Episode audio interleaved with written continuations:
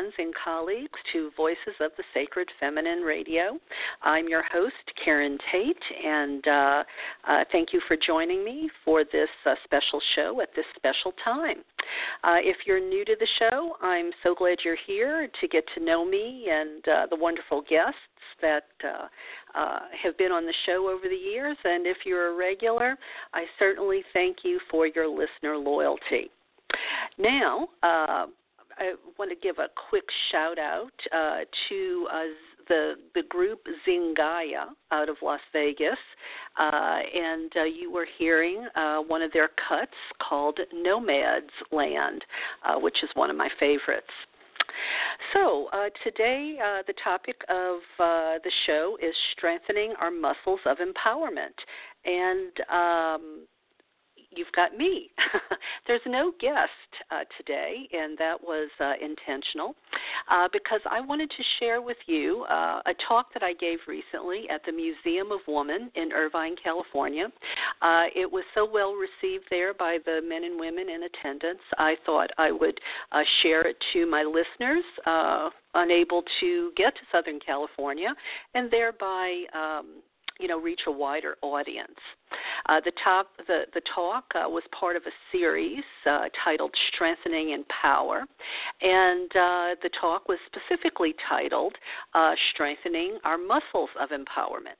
It fit perfectly with this time of year as the flowers are stretching and strengthening to break ground or to break through the snow and bloom into their fullest potential. Because we can be like those flowers the mother provides as role models each year. Likewise, uh, goddess values also provide a new narrative.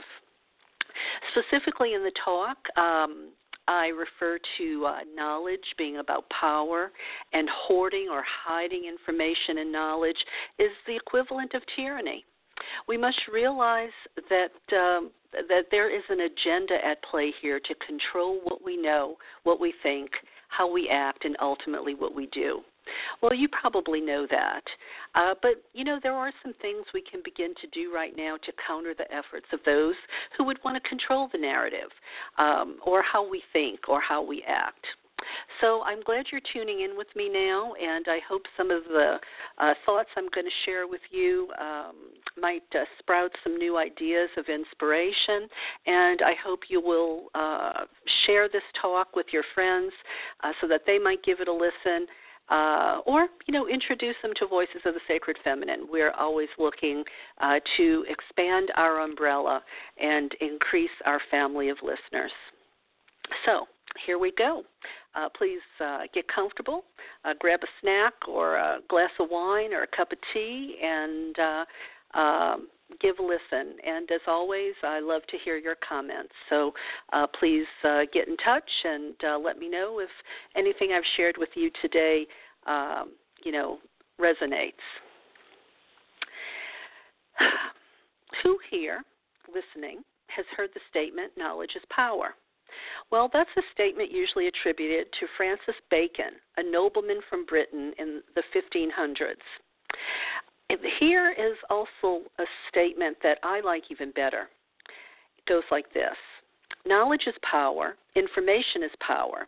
The secreting or hoarding of knowledge or information may be an act of tyranny camouflaged as humility. Well, that's from Robin Morgan. She's an American poet and member of the American Women's Movement. Emphasis in that quote on the phrase, hoarding of knowledge or information may be an act of tyranny. Well, today I want to shower you with some ideas and thoughts, uh, some of which uh, we don't hear our leaders saying in public uh, very often, if at all, but we should. I want to warn you right now some of the things I'm going to say may shock you. Although, if you're a listener, I think you're accustomed to some of my crazy ideas or good ideas, uh, uh, depending on how you look at them. But I think uh, even if some of the things unsettle you, I believe you can take it, or else you wouldn't be a listener of this show. You're here in my audience after all. Well, you're already a part of the cognitive minority if you are, the people ahead of the curve waiting for the rest of the world to catch up. You probably try to resist groupthink and herd mentality. You're the kind of person I'm aiming these ideas at. So let's get to it. Be assured the people who hoard the knowledge actually have an agenda. I'm sure of it. The agenda might not be in your best interest either. It's not all for one and one for all with so many of these people. Few care if all our boats float because, you know what? A desperate population is a population that's easier to control. A desperate underclass will accept less pay, poor treatment, and all of that means more money in the pocket of the CEO. There was an article I read recently that some of these CEOs are making a thousand times more than their workers. It used to be a few hundred times more than their workers, but it's getting to be closer to a thousand times more than their workers. A demoralized population is easier to control until it gets out of control. I think this desperation, hopelessness, lack of security, that all has a lot to do with the opioid epidemic as people try to numb themselves from the pain and hopelessness of their lives. I don't know about you, but I resent the hoarding of knowledge, this parceling out of information as some authority sees fit. I resent not knowing about Goddess, for instance, until I was 30 years old. Who decided to keep the idea and history or herstory of the sacred feminine from me and you, and why? Who benefited? You probably know the answer, but I think you get my point. Speaking of knowledge, we used to have the Fairness Doctrine. The Fairness Doctrine was a policy of the United States Federal Communications Commission, or the FCC, which was introduced in 1949, that required the holders of broadcast licenses both to present controversial issues of public importance and to do so in a manner that was, in the Commission's view, honest, equitable, and balanced. Well, I think we know that is gone. Journalism used to be what's considered the fourth estate, protecting democracy, trying to keep things in check. Well, that is fast disappearing, if not gone, in most corners of media. Now they have cable networks dedicated to outright omitting, distorting, lying, and distracting us. They do a good job of scaring us and dividing us too. It makes it easier to exploit us and engage in legalized theft of our futures and our treasury. You know, maybe it's obvious, maybe it's not, but the people holding the power control the narrative. And what I mean by that is what we focus on, what we know, what we learn, and who's to blame. Do they even teach civics in school anymore? I'm not so sure. What do most of us learn in school about economics? Well, I can tell you I grew up in the New Orleans region of the of the South, uh, southern portion of the United States. Um, the only thing I learned about economics uh, through grade school and high school was read the book Animal Farm, and it will shed light on the sins of communism, and that was it. Well, I've interviewed uh, economist Richard Wolff, who you might have seen on PBS. You might have heard him here on Voices of the Sacred Feminine. And in our interview, he spoke about how even at the college level, if a professor wanted to get tenure, they could only extol the virtues of capitalism. The benefits of socialism and communism when they weren't under a totalitarian regime was not something we learned about. Even today, if we talk about the benefits to workers under socialism and con- uh, communism, we sense we'd better do it in a hushed voice. If someone hears us say we should give real democratic socialism a try, you know, like they have in those red commie Scandinavian countries where the quality of life is ranked best on the planet, well, that kind of crazy talk is sheer blasphemy. It's unpatriotic, even un American. Well, when did it become un American to want our tax dollars to improve our quality of life? Who started that narrative, and when did that become gospel? And by the way, those Scandinavian countries, they're ranked in the top five of uh, of happy happiest countries to live in, and the United States has dropped down to 18.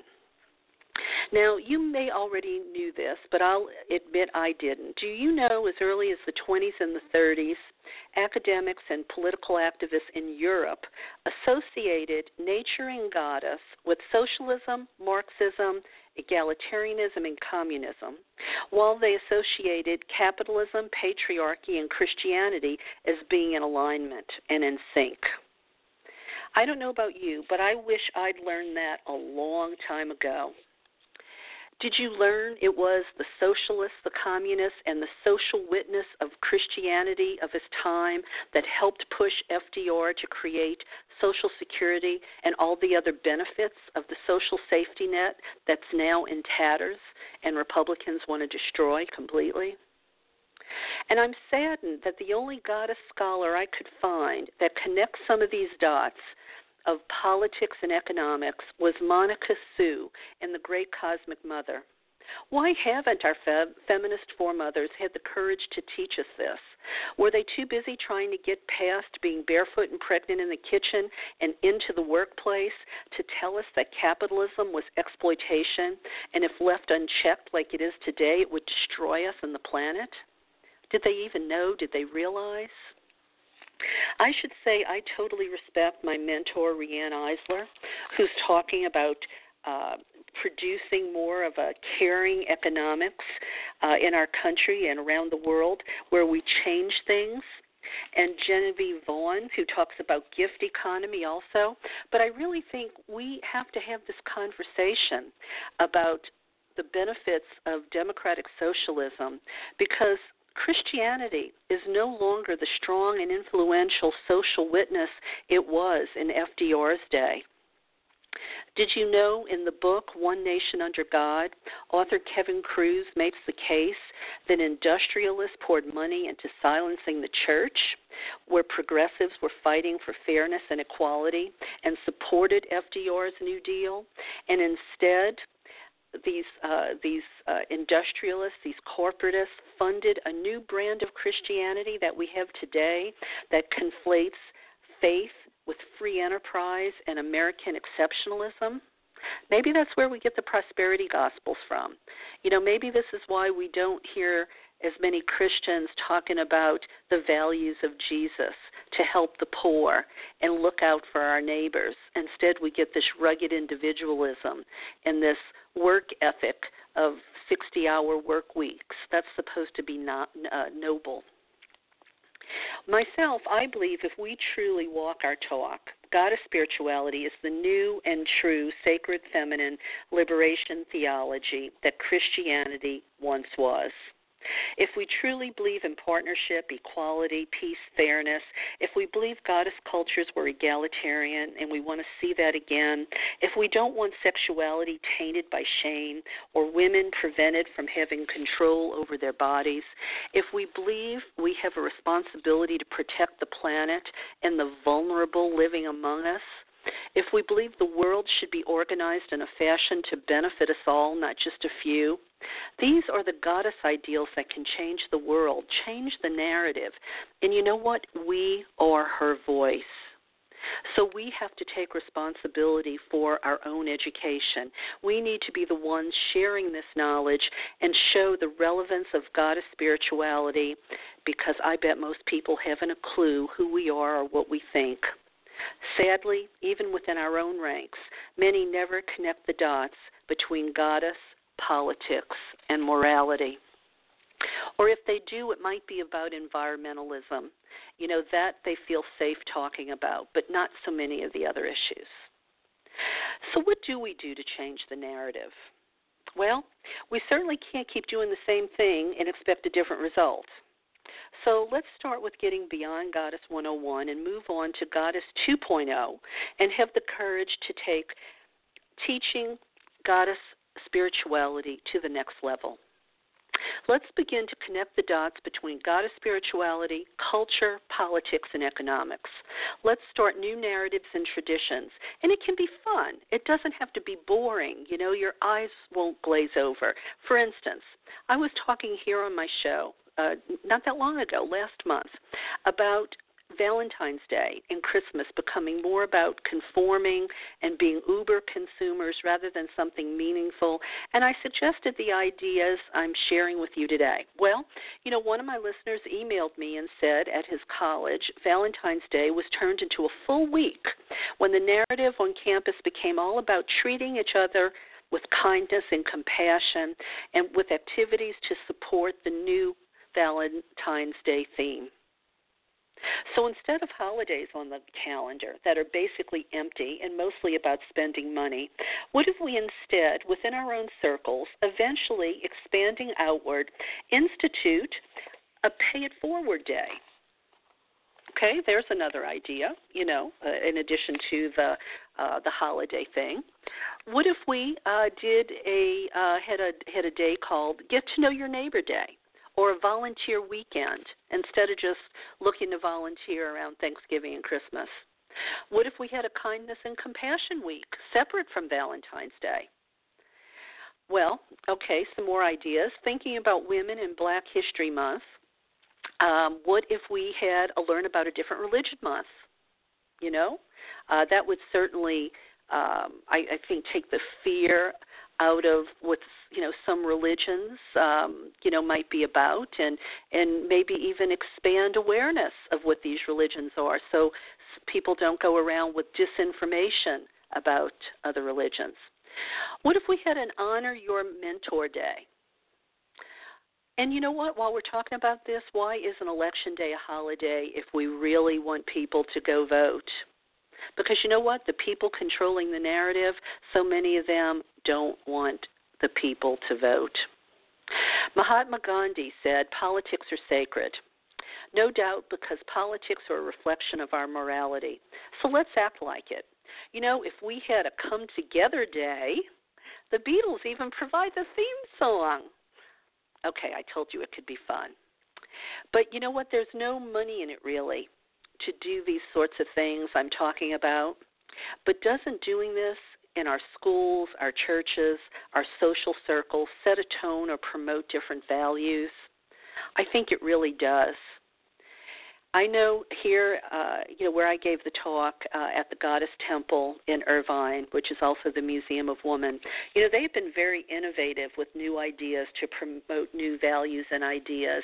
And I think we have to give ourselves permission to do the very same things. We have the courage to cast off the values that the media uh, or even uh, some institutions would tell us. Um, you know, are the important ones because sometimes they aren't. They're not in our best interest. So, getting back to knowledge is power, we know history was written by the conquerors, and that uh, means usually white Christian men. In fact, the folks in Texas who decide what goes in the history books even want to leave out people like Thomas Jefferson and accomplishments of minorities, and they don't even want to teach the real facts of the Civil War. They want to say the Civil War wasn't about slavery. They have an agenda. So we never learn about the contributions of other groups of people, and that helps devalue these other genders and peoples. You know, not that I condone British Empire, far from it. You know, colonialism was evil, is evil. But I'll just mention, um, you know, that we don't know about the famous female archaeologist, spy, and adventurer Gertrude Bell. Gertrude Bell, Google Gertrude Bell. And if you'd rather watch a movie about her, Nicole Kidman played Gertrude Bell, and uh, a film you can see on Netflix called Queen of the Desert. You know, whether we uh, were for what she promoted or not, we should know about Gertrude Bell. Have a conversation about the accomplishments a woman, you know, back in uh, early history. Uh, you know, we should know about her and, and what she did. She actually helped uh, Britain and Britain's allies figure out how they were going to carve up the Middle East. Now, whether it was a good or a bad idea, she was very instrumental at a time when women were relegated to the kitchen and having babies. Recently, uh, I also learned about the African American women uh, of, of uh, NASA in Hidden Figures. I'm sure you did too. We didn't know about those woman, women uh, until that movie came out. This year, I learned about a Mexican businessman who, sa- who saved 40,000 Jews uh, from uh, the Nazi gas chambers. You know, why don't kids learn about Howard Zinn's History of the United States in school? That's an incredible book. You know, we don't hear about the history of the country from the subjugated and the oppressed. We only hear about the version the conquerors want us to hear. So, women, black and brown skinned people, the indigenous and immigrants, we never hear their story. And this is important. I believe uh, there is you know there is little reality or transparency um, because they don't want us to know how things really were. I believe that's hushed, so we're never um, we we never hold ourselves accountable as uh, people in this country. You know, um, we have a, a we've justified everything the country's done. You know, we have a rationale for everything.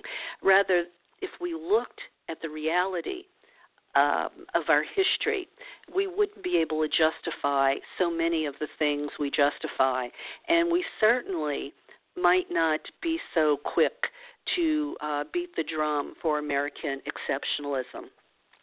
And you know, when we do this, when we just follow, you know, the narrative that the conquerors, uh, that the um, uh, the corporatists, you know, that the uh, you know the rich and powerful uh, you know, when we just follow that that their lead, it enables us, you know, our country, our collective conscience, uh, to continue to delude ourselves with sanitized versions of history that promote uh, American domination and exceptionalism.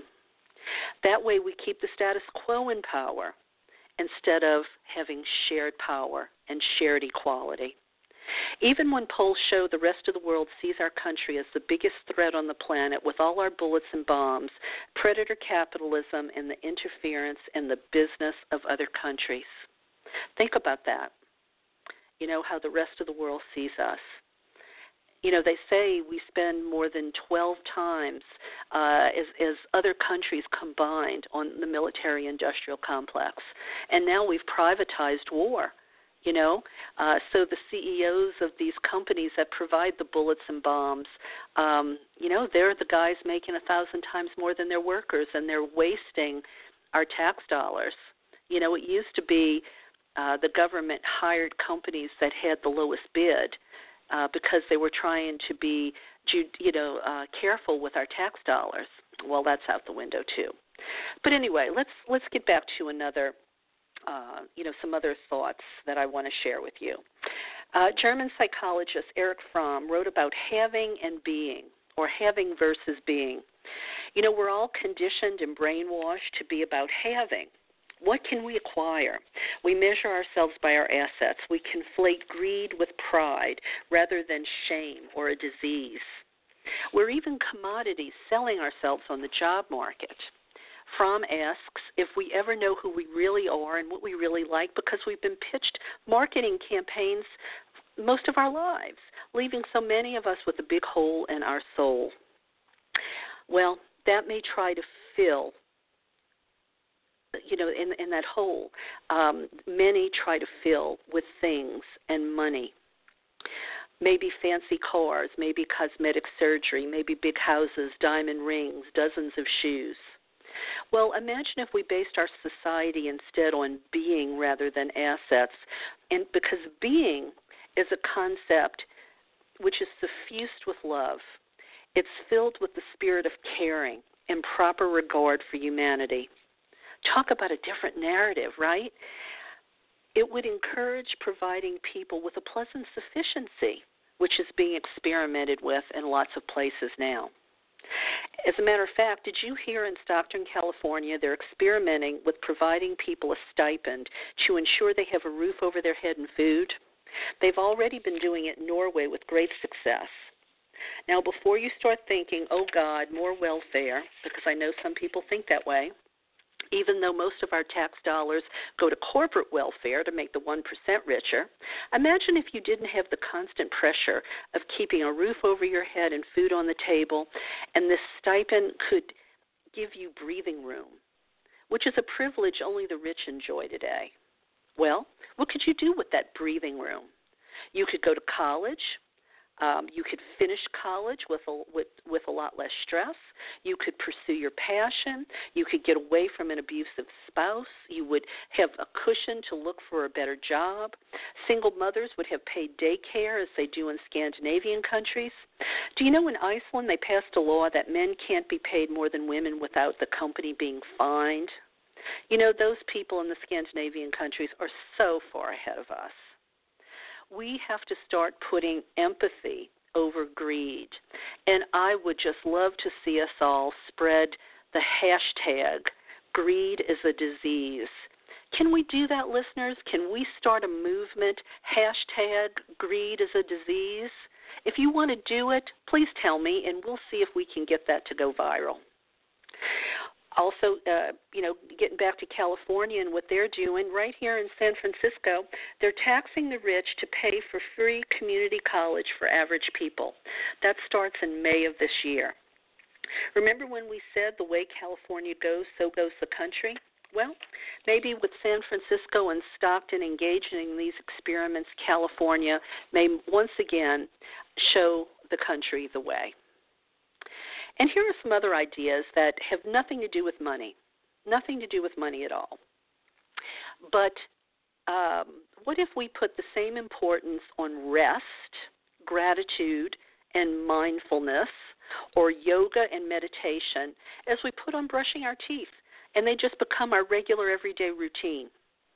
Well, I know they're doing innovative things at companies like Google, but I'm talking across the board to promote better ideas than workaholism. And you know, uh, I know some of you know I talk about this occasionally, and one of you, I want to thank you uh, for sending me the email uh, that had a link in it that showed that the, the police in Canada now are starting their day using meditation. I don't know how widespread it is, I don't remember, but some places these ideas are starting to break through. Imagine if the police all started their day with meditation. Wouldn't their attitude be different? Wouldn't how they deal with people be di- different? Wouldn't the decisions they make be different? But that goes for all of us, including our bosses. You know, we could have break rooms where it's part of the workday to engage to engage in these practices, or we could start work at 10 a.m. instead of 8 a.m. so we could do things like this before we even leave home how might that change people's brains and how they behave and think in the world every day? You know, in Sweden, they have uh, in their culture the morning and afternoon break when everyone gets together to socialize and eat cake. Yes, yes, yes, it's a Swedish thing. It's called a fika break, F I K A. Well, you know, you've probably heard in the Netherlands it's common to have a four day work week and six weeks of vacation. So I'd like to say when, how, and why did the narrative begin here in the United States? It was a thing of pride to spend our lives working instead of enjoying our families and time away from work. Why is it noble to work a 50 or a 60 hour work week? Why do some people wear that like a, a badge of honor? It's masochistic. You know, uh, foremother uh, Carol Christ, um, she spoke of the spirit of generosity being a living remnant of the ancient Cretan egalitarian matriarchal traditions of gift giving. A local church near me in that theme, in that vein, a local church near me uh, has has what they call Give Sunday once a month, where people bring things they want to gift. You come and you get what you need and nice stuff you know, that you don't really need that's cluttering cluttering your house that someone else might really be able to use. So there's there's a new narrative, Gift Sunday. Or what if the narrative was mind over matter uh, as part of our everyday reality? And equally important, why isn't mind over matter something we're taught from the time we can comprehend the concept? Getting back to who controls the information we consume, physicist Bruce Rosenblum in Quantum Enigma wrote, and I quote, Presenting this material to non scientists is the intellectual equivalent of allowing children to play with loaded guns. unquote. So imagine that, teaching us this important concept of mind over matter, or our practicing this important concept is something to be feared. Same with halluc- well. Before I get to that, let me just explain that a little bit more. We know um, our mind uh, helps us. Uh, you know, our mind creates thoughts, and our thoughts help us create real things. You know, this mind over matter idea. That tells us how powerful we are. But yet, the narrative is, if if uh, everyone knew that, it would be like having children playing with loaded guns. That bugs me. And I also want to say something about hallucinogens. You know, they've been banned even though they expand our minds, can help us with mental health, and they enhance our creativity. So, the message I get out of that was the status quo, the powers that be, don't want us expanding our minds. You know, they would rather uh, have us uh, in this opioid crisis uh, rather than legalizing marijuana to uh, instead to help people with their mental health, you know, or enhance our creativity. You know, I, and I'm not talking about you know the idea. I, I you know, I, I'm I'm I, I am not trying to suggest that we should all go around taking hallucinogens and uh, while we're driving in the car down the street. Um, you know, I'm I'm talking about in a controlled way, so that we could expand our minds, um, heal ourselves, heal heal our, our our mental wounds, and enhance our creativity. You know, because it can be done in a safe and sacred manner, um, in a controlled environment. That's what I'm talking about. So I'm going to end this talk um, with the idea of linguistic imperialism. And I want to thank Corvia for sending me um, information about this because I think it's really important and it fits in with this idea of who's controlling the narrative, how we view things. Um, it's not just what we say and what we don't say and teach, it's how we do both. Robin Wall Kimmerer, a professor of biology, compared the language of her indigenous ancestors with the pilgrims who had grammar for personhood, which confers value. Things that we refer to as it are not persons and can become commodities. So think about it. A 500 year old tree can you can just go chop it down to make way for a strip mall. A lion in Africa whose head some jerk wants to hang on his wall so we can feel like a big man. An ocean that's so full of plastic and becoming so hot and acidic, nothing will live in it if we don't stop using it as a trash dump the environment that's heating up, causing ecosystems to die and Arctic life to starve to death. Western language, white man's language, diminishes the beingness of the rest of the world and allows it to become something bought and sold and which has no rights. Well, that even includes women and children in some parts of the world. Professor Kimmerer challenges us to instead use language as a tool of revolution, and I wholeheartedly agree. We cannot be passive as that beautiful polar bear dies of starvation or that majestic lioness is shot dead for some jerk's ego. They are more than an it, they are not a commodity. They have value. So let's be the people who plant the seeds for new ideas, new language, new politics, new government, new relationships, new holidays, new values. We can do it. Knowledge is power and it sets us free.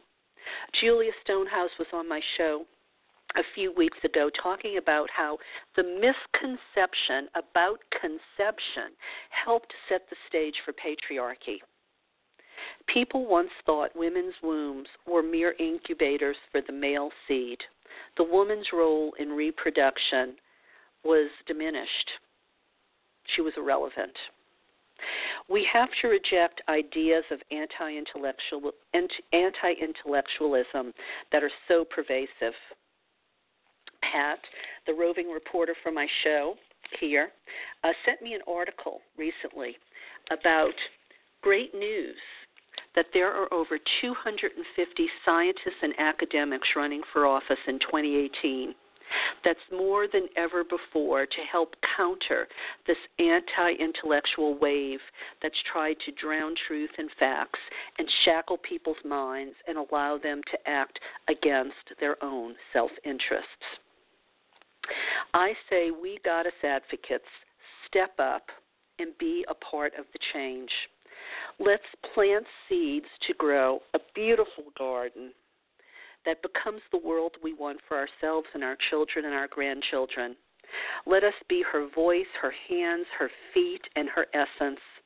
Let us weave the threads of facts with new ideas into a glorious tapestry and change ourselves, our community, and our world. Well, um, that was the talk I gave, and um, uh, I recorded another talk uh, that I gave earlier in the year. Uh, you can find it in the archives about goddess values changing the world.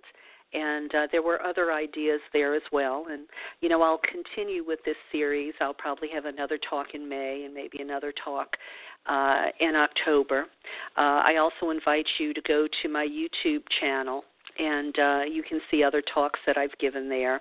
Uh, when you get to YouTube, just put uh, my name, Karen Tate, uh, in the search box, and uh, lots of different things will come up. So, um, that being said, uh, I think um, you know that that will be it for me today uh, in terms of sharing my pearls of wisdom. Uh, but there is a word from Jo Carson I'd like to share with you before I come back to say goodbye.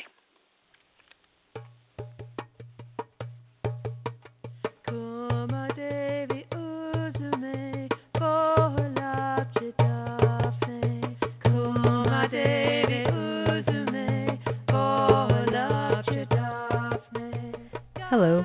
Let me say a few things about Jo Carson's film, Dancing with Gaia, an exploration of earth based spirituality shot at sacred sites around the world. Here is what Drusilla Pettibone said on DearMist.com. I was truly touched and even awed by the film. I don't think I can comment on it adequately until I've had a chance to watch it a couple more times. I really appreciate that there is so much substantive information to digest for example, the info about henges and tracing the horizon line is all new to me and totally fascinating. The film was obviously very beautiful, and I was amazed how it was able to capture so many of the descriptions visually and seamlessly connect vintage footage with modern. I especially loved when images were dynamically superimposed on each other, like the lace with the water and the dancing in the flowering meadow a visual feast and with so many layers. I am also so pleased to have been introduced to Monica Sjöö and her work. It's so important for pagans to become aware of our heritage. It seems easily lost among so many new books, and the film really brought me home in a new way. Dancing with Gaia is available at dancingwithgaia.com.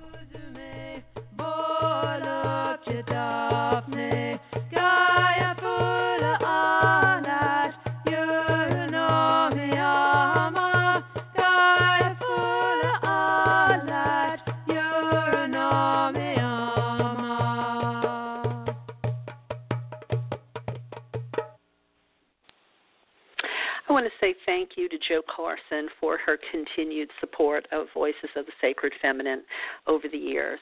Thank you so much, Jo. Uh, and as I close today's show, I just want to remind listeners out there uh, that what we focus on, uh, what we nurture, that grows, and what we neglect, it withers.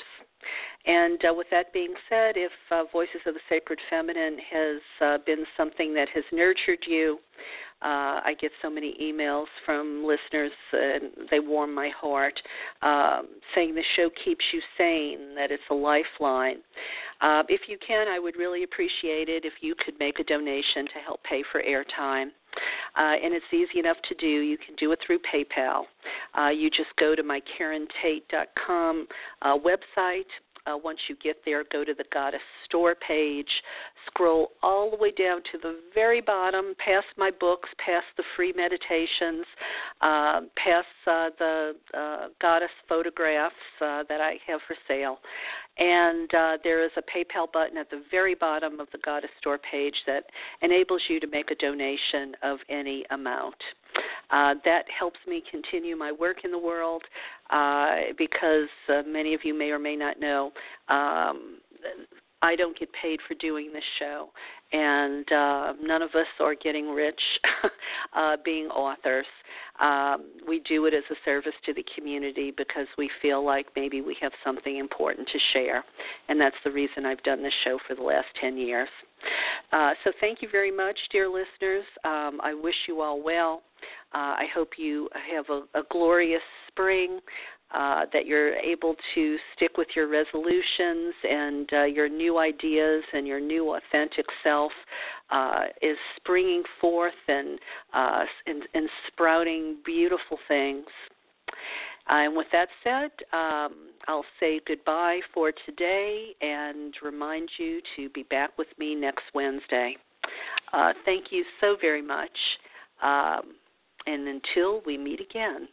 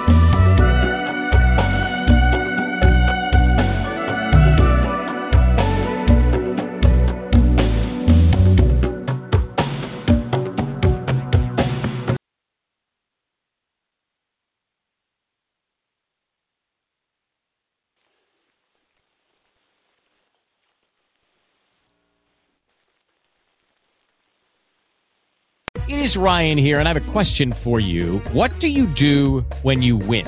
Like, are you a fist pumper?